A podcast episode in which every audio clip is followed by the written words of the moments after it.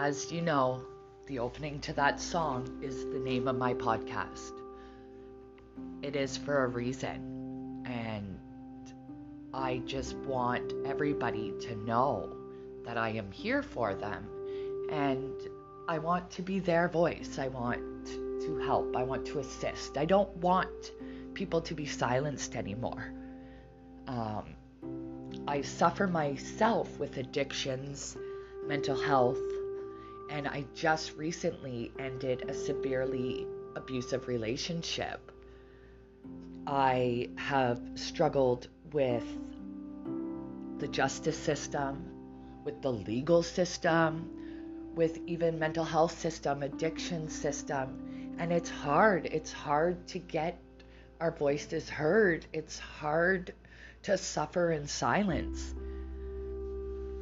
When I decided to start this journey, my life was absolutely in shambles.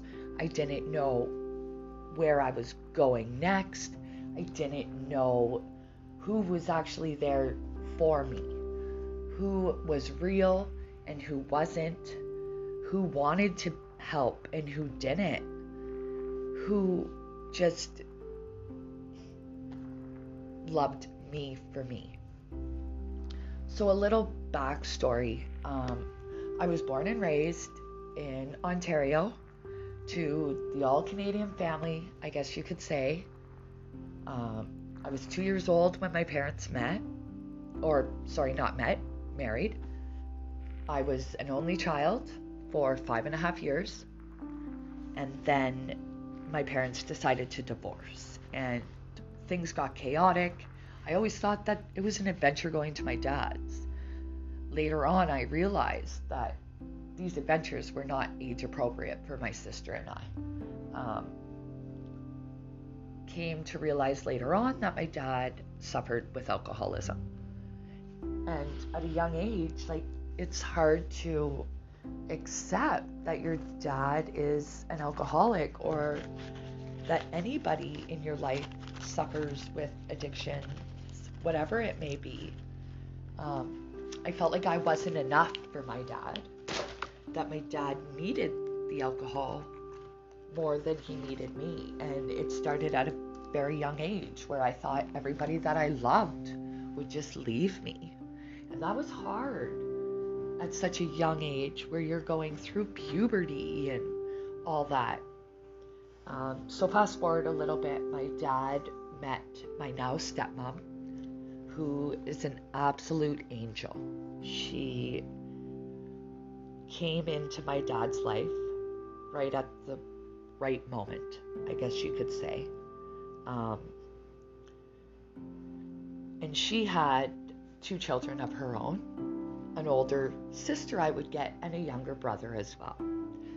Now, me and my older sister, my stepsister, but I don't even consider her my stepsister, we became extremely, extremely close.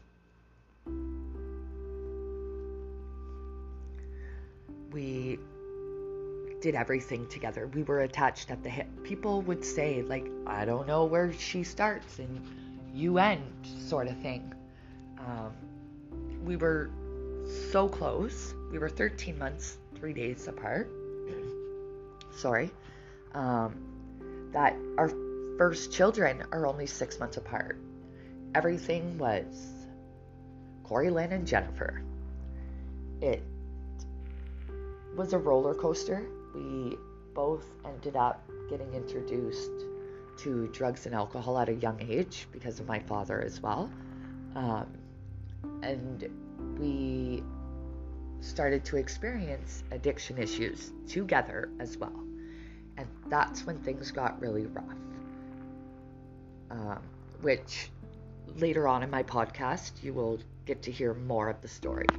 I'm super excited to share this with you guys. I want you to know that you don't have to suffer alone. Um, I have an email address voice of the silenced 03 at gmail.com. I invite anybody who feels like their voice is not being heard to reach out to me. And just be themselves. Be raw, be emotional. It doesn't matter. You don't have to suffer in silence anymore. I'm here for you. I want your voice to be heard. I want there to be awareness. So, again, I have an Instagram page, Voice of the Silenced. I have my own blog, How to Save a at WordPress. I have a Facebook page, Voice of the Silenced as well. And if you just need somebody to listen to, I'm here. Don't hesitate to reach out because I'm here. I have started to document this journey. I have videos, and now I'm starting a podcast, which is quite scary. I am going to have guests on my podcast, people that have suffered. I want their stories and their journeys to recovery told. I have a recovery support dog, Mr. Dookie Boy. He is absolutely amazing. If anybody just needs a happy picture of a puppy, I'm more than glad to assist.